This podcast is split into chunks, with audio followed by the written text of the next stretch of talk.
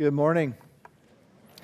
Great to see y'all again as we open up our second week of this study of Acts. So go ahead, if you have your Bible, turn to Acts chapter 2.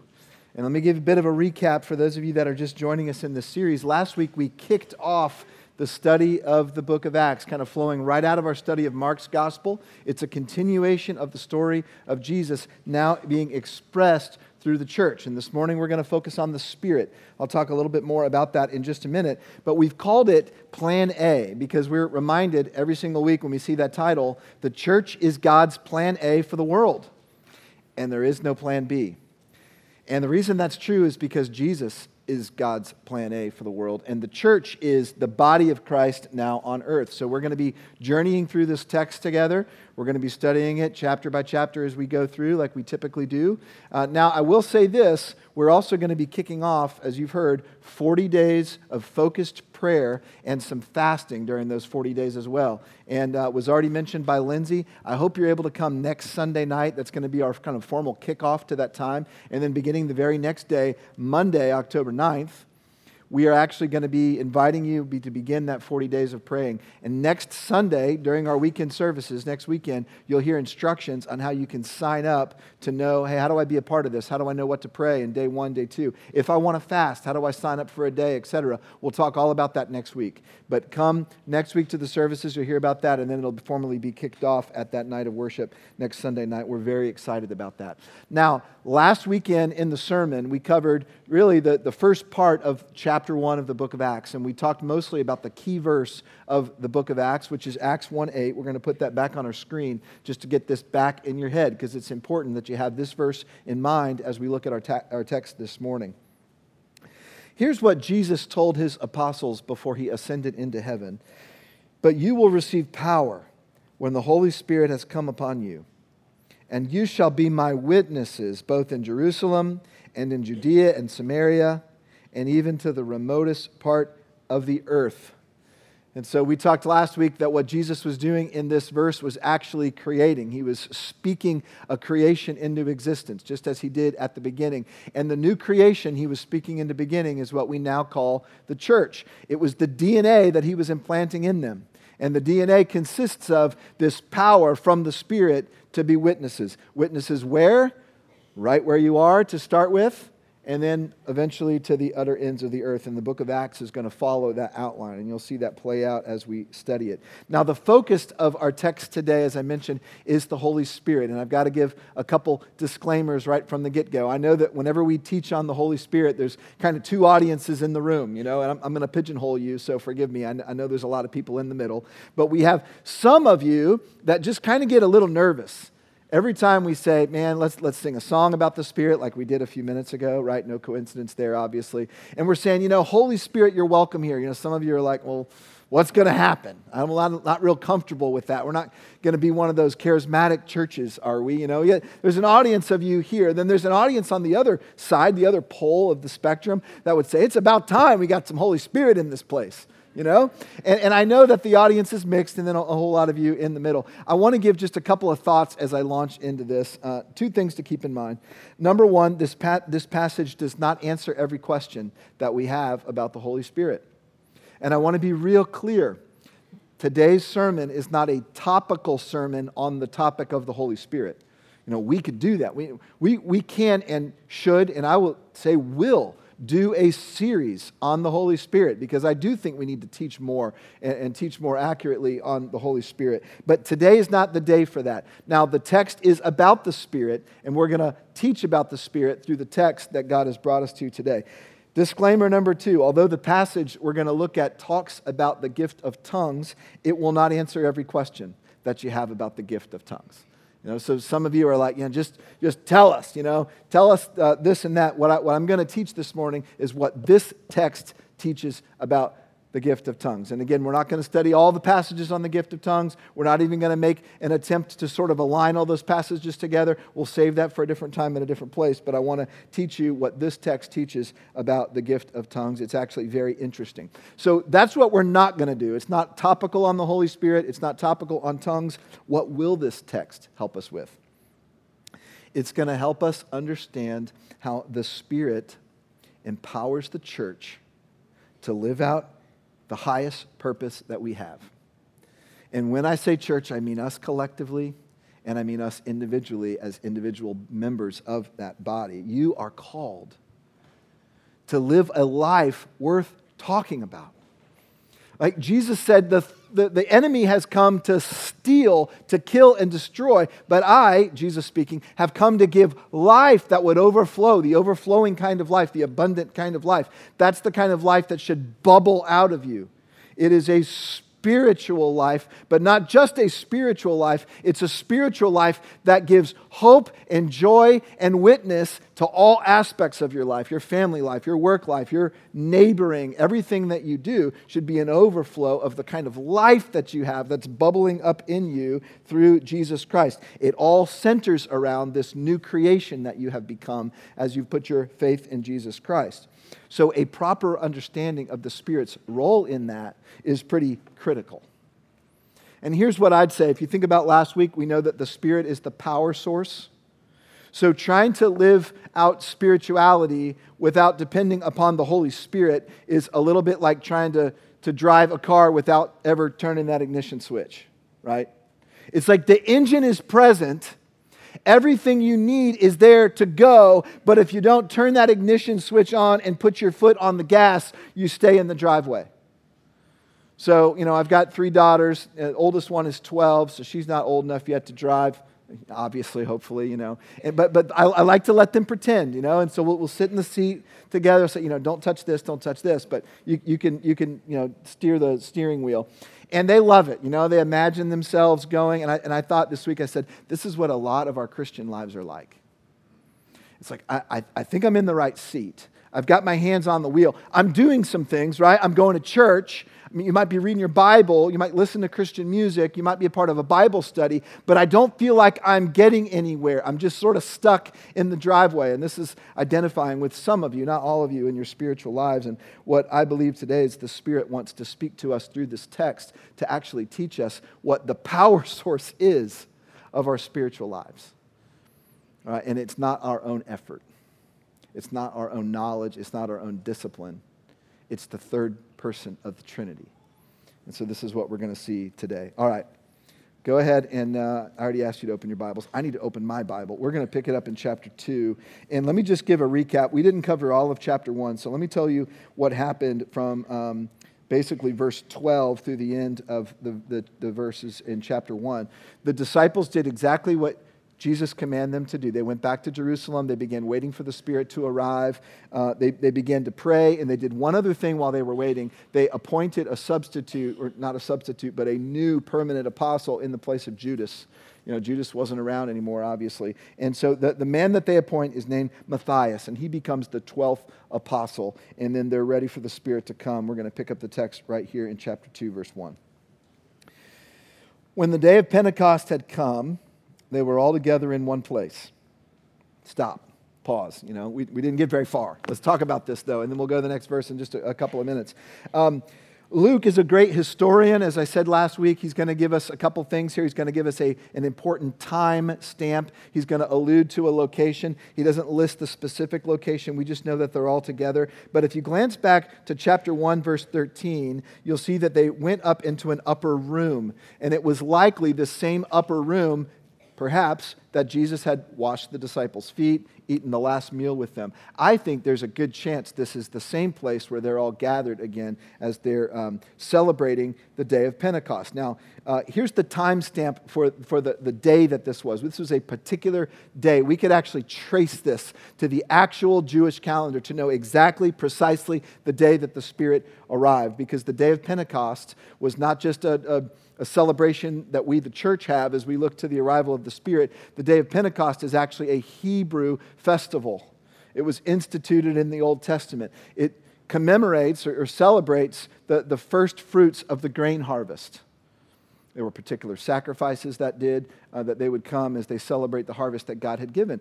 It came about 50 days after Passover. That's where it got the name Pentecost, you know, the, the, the prefix there meaning five, you know, 50 days, Pentecost. Now, it had come to also commemorate another huge historical moment in the history of the Israel, Israelite people the giving of the law of Moses.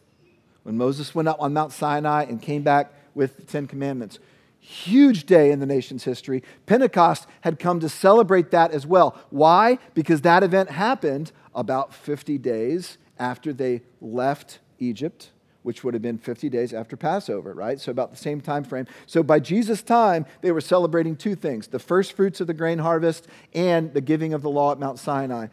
I'll tell you why I spent so much time on this.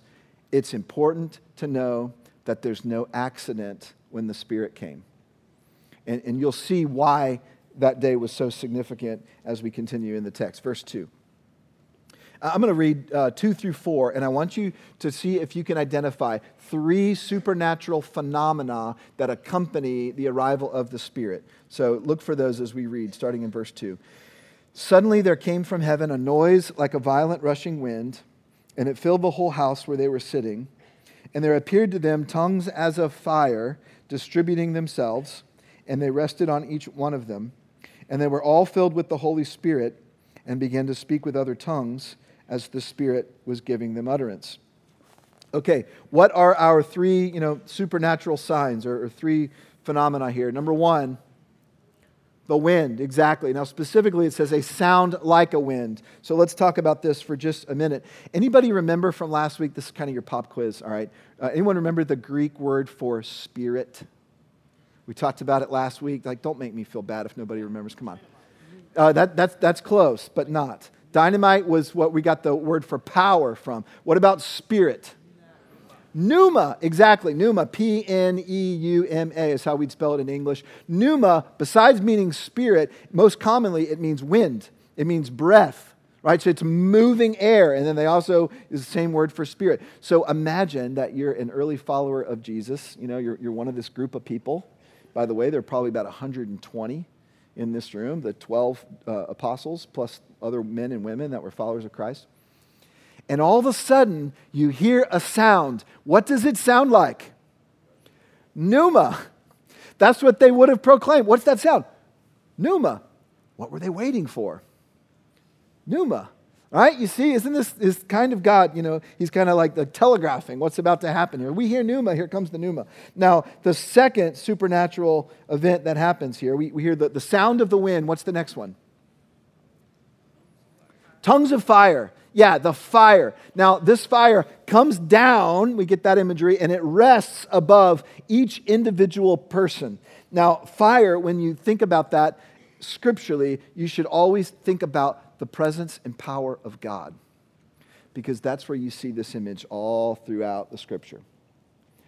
Particularly in the Old Testament, think about Moses when he encounters God for the first time, right? It, it, it, he, he goes up to a bush, right? What's so unusual about this bush? It is on fire and it's not being consumed right? So other bushes might have been fire, but this was special. This was God's power. This was a huge flame, but the bush was not being consumed, right? So Moses approaches and he finds it's the presence of God. He takes off his sandals because he can't approach his holy ground. All right, fast forward to when God is leading the Israelite people through the desert. How does he lead them? With a pillar of cloud in the daytime, which cloud is also a symbol of the power and glory and presence of God, and then a flame at night fire. It's God's presence leading the way. He's saying, Follow me, follow the flame. And then we get to the most important text for our context. I'm going to turn there. You don't necessarily need to, but, but do if you want to. Genesis. I'm sorry, not Genesis, Exodus. Exodus. Uh, we're going to go to Exodus chapter 19, and I took my place mark out after the second service. Here it is. Okay, Genesis 19. I want you to see what happened when Moses went to Mount Sinai to get the law. Because remember, this happened at or around the Pentecost feast. And they were remembering this even in the first century when they celebrated Pentecost. Verse 18 of Exodus 19. Now, Mount Sinai was all in smoke. Check this out because the Lord descended upon it in fire. You start to see the connection of the imagery between the, the original like giving of the law and now again the day that commemorates the giving of the law. God is again descending with fire. And its smoke ascended like the smoke of a furnace. Isn't, isn't that an incredible image uh, in this mountain like a furnace. The whole mountain quaked violently, right? Again, a reference to sort of this violent power that was also referenced in Acts chapter 2. When the sound of the trumpet grew louder and louder, Moses spoke and God answered him with thunder. The Lord came down on Mount Sinai to the top of the mountain, and the Lord called, called Moses to the top of the mountain, and Moses went up. Then the Lord spoke to Moses Go down, warn the people, so that they do not break through to the Lord to gaze, and many of them perish. God's trying to protect the people here. He knows that in their uncleanliness, approaching his glory, his power, the flame, they will be instantly incinerated. But notice, one man is able to approach like Moses. And was it something so special and holy about Moses? No, other than Moses was the chosen appointed servant to deliver this law to the people. So God says, Moses, come on up. But anybody else can't even come near the mountain or even gaze upon my glory because they will be killed. Now, fast forward to the day of Pentecost in the first century, around 33 AD. What's the same and what's different? Well, what's the same is God coming down with fire. What's different is it's not just the one representative that can approach the flame. In fact, the flame divides and is over every single one. What is God trying to illustrate? My presence, my very holy personal presence, is now with you. And not just the holy man, all of you all of you, through faith in Jesus Christ, can now have access to my presence, my holiness. And this was huge. Like, for Jews in that context, you have to understand there were three characteristics of God that they knew by heart were true of God. Number one, God is holy. In other words, he's separate, he's untouchable in a way, he's other. He's clean and we're unclean. Number two, God is love. Number three, God is powerful. He's mighty. So, from the Jewish perspective, yeah, he's loving God, he's a powerful God, but you can't touch him. And now, this presence of God, represented by the flame, is on top of these 120 people, and they're not being incinerated because they're under the covering of Christ as followers of Jesus. Now, you know, I, I got to speed up. I, I, can't spend this long on, on the next one, which is the tongues. Actually, I'm, I am going to because it, is significant. So here we go. The third supernatural phenomenon is this uh, that, that they start speaking in these other languages, in these other tongues. Um, now, here's the thing that is undebatable about this. Okay?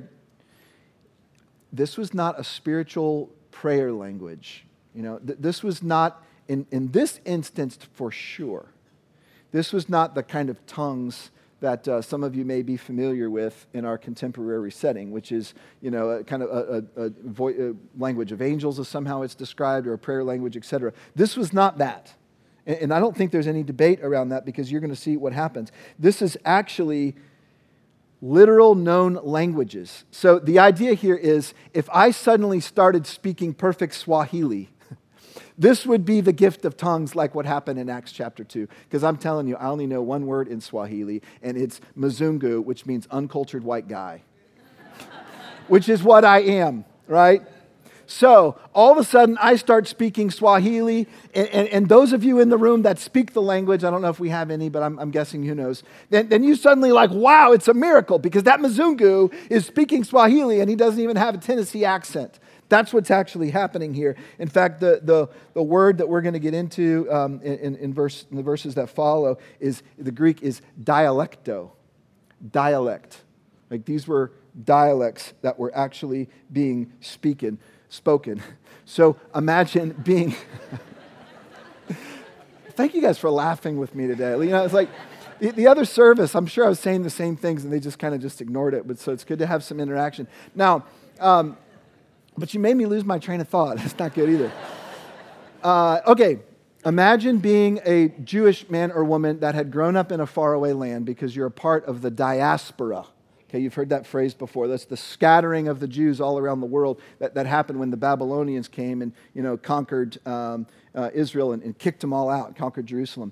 And so you're still living over here and you come to Jerusalem. Either you're moving Jerusalem permanently or you're here just to celebrate this festival and you start hearing someone speak the language that you, you grew up with. And I'm imagining you had not heard that language in a very long time. No one around you knew that language except for you. Right? It was like a personal message just to you. You're the only person that can hear it. You see, this is what the Spirit is doing. And by the way, this just came to me, and I actually think this is true. I often have people come up to me after sermons and they say, Man, when you said such and such, God just spoke to me. And, and you know what? You know what my, my response often to that is? I didn't say that, or I didn't mean to say that. So, you know what's happening, I believe? When, when the Word of God is preached, the Holy Spirit is actually teaching the Word that the Spirit authored. All right? And the things that the Spirit is speaking to you are oftentimes in a language that you get, that you understand. Now, I'm not saying that there's multiple meanings to a given text. There's one meaning to a text, but the application that's going out to you is the Spirit speaking to you. Say, you need to listen to this. This is going to come in your language and it's going to come according to your circumstance and your situation. And that's why you're here this morning, many of you, because there's something the Spirit wants to teach you through this meaning, this text right here. Now, I'm getting ahead of myself with the application. We'll get there. So these dialects are spoken. Let's see what happens in the purpose for the dialects, verse 5. Now, there were Jews living in Jerusalem, devout men from every nation under heaven. And when this sound occurred, the crowd came together and were bewildered because each one of them was hearing them speak in his own language. They were amazed and astonished, saying, Why are not all of these who are speaking Galileans? And how is it that we each hear them in our own language to which we were born? Parthians and Medes and Elamites, and residents of Mesopotamia, Judea and Cappadocia, Pontus and Asia, Phrygia and Pamphylia, Egypt and the districts of Libya around Cyrene, and visitors from Rome, both Jews and proselytes, Cretans and Arabs. We hear them in our own tongues, speaking of the mighty deeds of God. Now, I want you to notice in the verses that are about to follow you're going to see two reactions to this miracle. And I want you to pay attention to them because these are the same two responses that have always been true when the Word of God goes out, and are the same two responses that you get today when you talk about God and what He's doing in your life. When you live out your calling to be a witness, you're going to get these two responses. Let's look at them. Verse 12 is the first one. And they all continued in amazement and great perplexity, saying to one another, What does this mean? All right, so that's the first thing that will happen is you, will you'll witness about Christ. You know, this is the new life in me. It's like I'm, I'm, I'm growing in this area, in that area, and God's really done something in my life, and I'm, I'm forgiven. I'm experiencing a freedom I haven't, a peace that I haven't experienced before. And there's going to be some people that'll say, huh, what does that mean? And they'll, they'll be puzzled, but they want to hear more. Those are people with soft hearts. Those are people with open hearts. And in fact, those are people that have a chance and in fact, just to telegraph what happens in the next text is Peter is about to get up and answer their question. They say, What does this mean? Peter's going to preach the first sermon of the church, and he's going to powerfully, by the Spirit, answer the question, What does it mean? And guess how many people are going to be saved? 3,000. 3,000. And I'm telling you, it's the people that were open to the message, the people that are willing to say, What does it mean? They were the ones that were able to receive. It's like what Jesus said about, hey, listen, a, a, a farmer went out, he, he sowed the seed. Some fell, fell on hard soil, some fell on good, soft soil. All right, you're going to get that reaction when you sow that seed out there and you talk about what God's doing in your life. Some people are going to say, Wow, tell me more. Tell me more. And then you can continue and engage with them. But there's another response that you will get. And the early church got it too. Look at verse 13. But Others were mocking and saying, They are full of sweet wine. All right? Like, oh, let me just translate that for you. They're drunk out of their minds, right? Right? And you know, Peter's going to address that later in his sermon. Like, I love it. He's going to actually say, We're not drunk. It's, it's only the third hour of the morning, right? It's like nine o'clock in the morning. We're not drunk. Now, but, but here's the reaction you're going to get they're going to say, You're nuts. You're intoxicated, and maybe it's not with alcohol, but there's something weird, and I don't want to have anything to do with what you're talking about. Right? These are people with hard hearts. And you see the mocking that comes out. Right? Now, why do people mock? It's because they feel insecure. Like, isn't this true? Like, we, we, we mock other people because deep down we need to feel better about ourselves. And so there's a deep need that these men and women have, but their hearts are hardened. They're not able to hear and, and, say, What does this mean? So instead, they mock. And here's the thing about the mockers we need to pray for the mockers because mockers are always worse off than the people they're mocking. Isn't that true? Man, you're around people and they're just making fun of folks. There's, man, look at those guys, man. They don't know what they're doing. They don't know what they're talking about. They're mocking them. It's coming from a hard heart. We need to pray for those individuals because unless the Spirit of God intervenes and softens their heart, their souls are in danger. So we pray for the mockers. We engage more with those that ask the question, what does this mean? Okay? Good lesson for us as we are witnesses of the new life in us through Jesus. Now, that's the text we're going to cover today.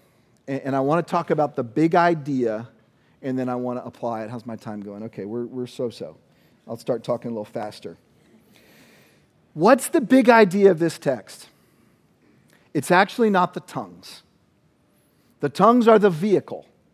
It's not even the flame. The flame is a symbol. It's not the wind. The wind is a precursor.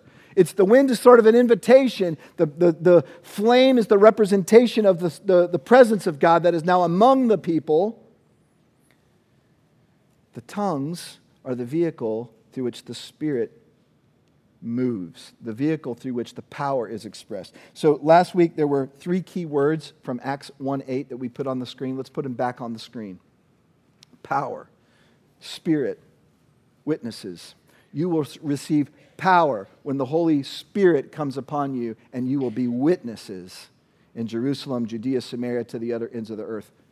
Do you see how this is coming true in Acts chapter 2?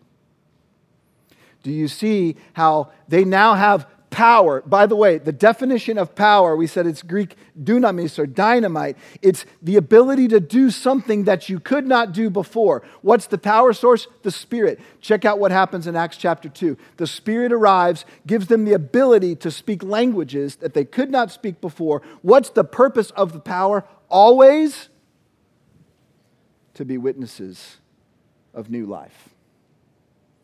This is exactly what's playing out. It's like the DNA that was implanted in Acts 1 8 is now born and, and it's being alive. And as I already mentioned, the church is about to explode. 3,000 people will come to Christ on that day. Remember, this is the festival of the first fruits. The first fruits of the church are about to come in. They're about to join the chorus of the redeemed, you see. There's no accident that this happened on the day of Pentecost. Now, let's leave these three words on the screen a few more minutes. The, the, the power comes from the Spirit, the Spirit is the power source. What's the application for you and me? Here's the thing, guys. Some of you are living your Christian lives, and, and I put myself in this category often, all right? I'm living the Christian life like, like the guy we talked about last week that's trying to dig a tunnel with my own tools, my own resources, and I come across a big slab of rock and I can't get around it and I can't get through it, and I just say, I, I guess it doesn't work. I guess either I'm not equipped enough or I guess my faith is not strong enough that I'm, I'm, I'm, maybe my faith is wrong. Maybe this Christianity thing's not actually real. It's not actually true. It's not actually alive. It's not making sense to me. My marriage is a wreck. I've got a teenage kid that's in rebellion. I've got broken relationships. I'm a single person. I never wanted to be a single person. I've got struggles in my financial area. My dream of being the kind of person with the kind of career that I wanted never came into being. I've got a physical illness, or I've got a good friend or a loved one with a physical illness, and I've been praying praying and I've been doing these things and I'm up against the rock and there's no movement.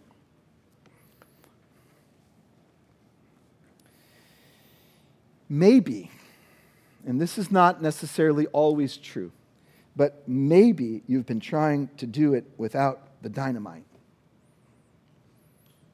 Right? Without the power that's been handed to you. Let me unpack this a little bit more. Um, I think we get confused about sanctification, right? Sanctification is growing in your faith, becoming more and more like Jesus Christ. That's what we mean by sanctification. I think we get confused in our sanctification because we think it means like, it looks like strength. We think it means I've got to work harder, try harder, pull myself up by my bootstraps in order to be a better Christian so I can bust through whatever's keeping me stuck in my spiritual life. Sanctification does not look like your strength. Sanctification looks like weakness, learning to depend on the strength that comes from outside of you. Sanctification requires you to wave the white flag, right? And say, I am needy, which is exactly the very thing that many of you in the room will not say. You won't say, I'm needy. Why won't you say that? Partly because the culture that we live in, you know, an, American culture, which I love our country, but part of what's true about our culture, particularly in our time and place, is we have this thought that I got this. It's like, I've got this. I'm strong enough for this. I don't need to pull over and ask for directions. kind of get the idea, right? I got this. Now, with that kind of culture, it's sort of this culture of independence, of self sufficiency, that, you know, we don't need anybody else, We're, we can do this on our own. Like, I just think that's part of us. And it's not just part of our uh, uh, um, national culture, there, there's other factors as well. But I, but I think we struggle to be needy, we struggle to be dependent. And I'm talking about the right kind of neediness, okay? I hope y'all understand this. So here's what happens is, you know, we, we, we we go back and forth between on the one moment we're like man my spiritual life i got this. I'm rocking it. Things are going well. My marriage is all right. You know my work life's okay. You know i shared my faith you know at some point in the last you know three years you know that one time in three years ago whatever it was. I got this. I got this. And what that creates in us is pride. I got this. Is a statement of pride.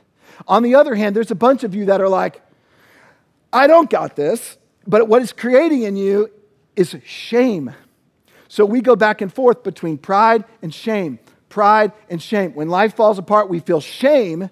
When we got it going on, we have pride. And what the Spirit would do is He would enter into those spaces. And for those of us that are in a pride space, He would say, You don't have this.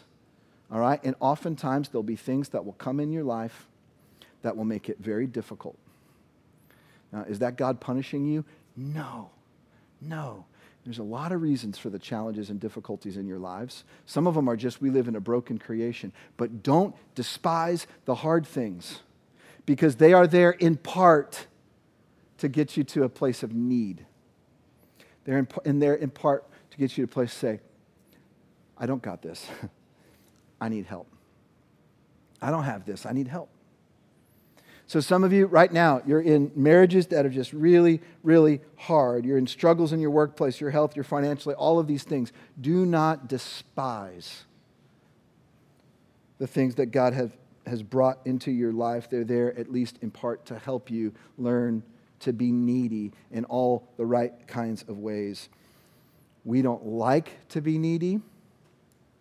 We need to repent of that attitude. Can you imagine if the disciples, they would have said, you know, I don't think we need any more power. Like, I think I can speak whatever language I need to speak out there. Like, I, I think I'm just going to show up and by my own skill, you know, give me five minutes. Give me five minutes to listen to that language. I got this.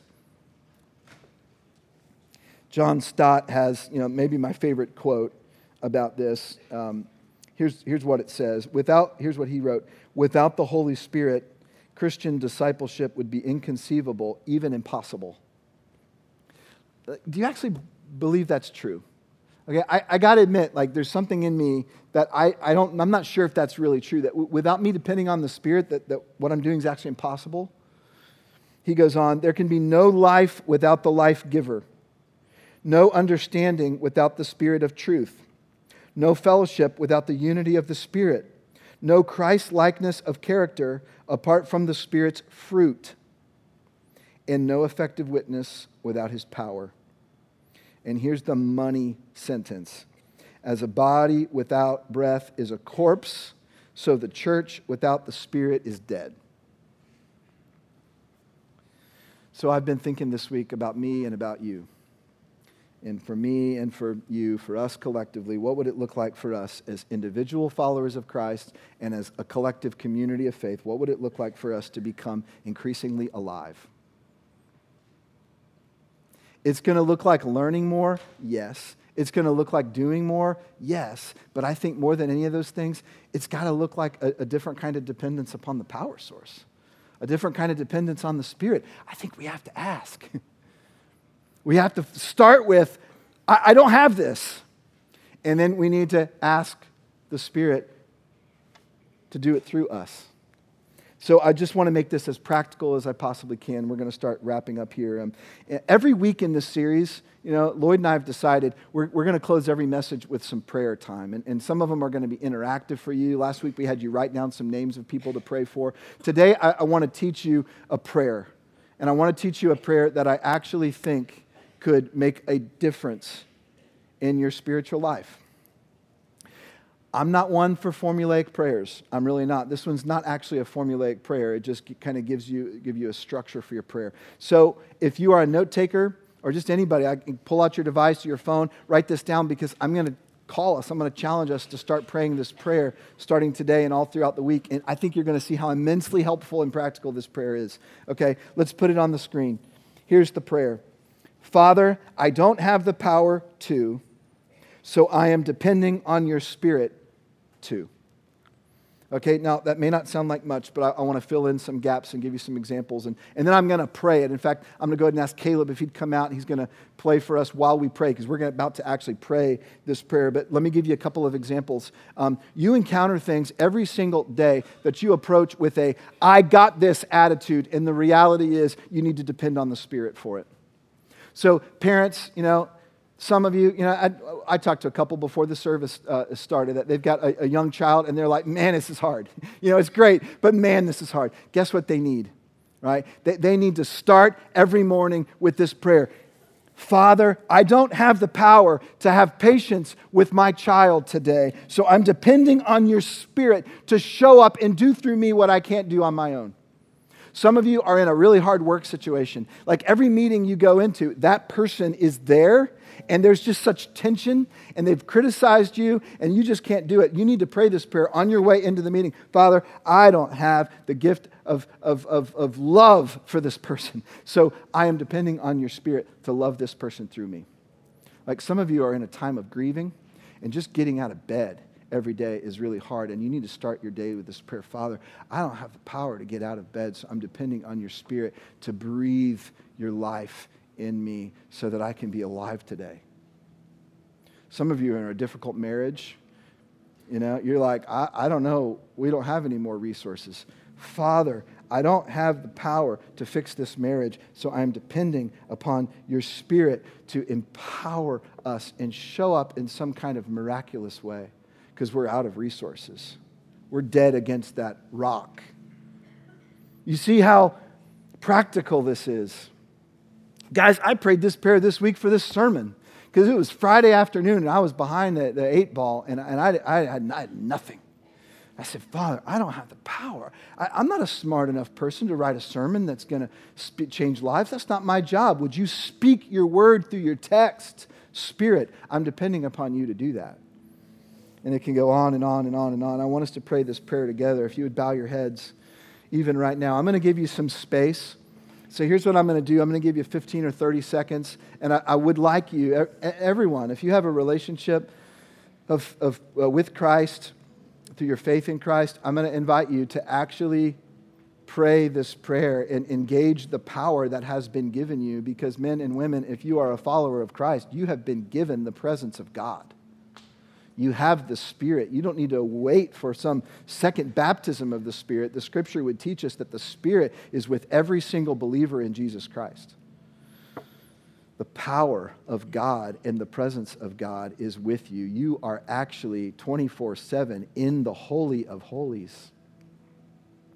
More accurately, the Holy of Holies is in you. And so you can pray this prayer with boldness, but it starts with a confession of your need.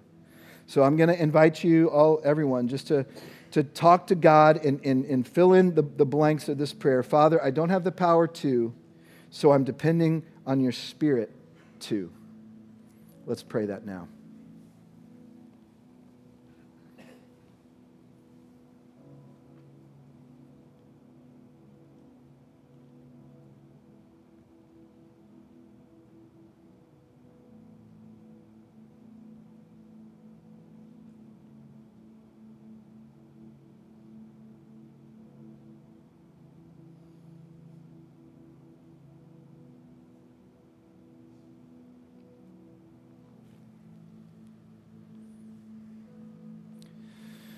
Lord God, you who are holy, you who is untouchable and set apart, you have chosen to make yourself known. And you made yourself known through your Son, Jesus Christ. And then as he left he sent the Spirit. So that not only would you be known, but that you would be present with us. And so even now, you are present with us. You are right here. And we confess there's an awful lot that we cannot do apart from the power, but it is hard for us to confess our neediness. We don't like to be needy people, and I pray that you would help us to repent of that, at least as it relates to these areas of our lives that we are trying to accomplish on our own and we were never equipped for it. God, help us to depend upon the power that you have given us. The power not just to have an easier, better life, a power to actually live the life you've given us in a way that is a witness of a recreated life through Christ that is in us. And I pray for this congregation that this week they would go about their days saying, I don't have the power for this, but I'm depending upon your Spirit to do this through me. And I pray that that would be what we would be known for would be a people who are weak and yet learning to depend upon you and your strength through the Spirit. It's in the name of Jesus that we pray. Amen.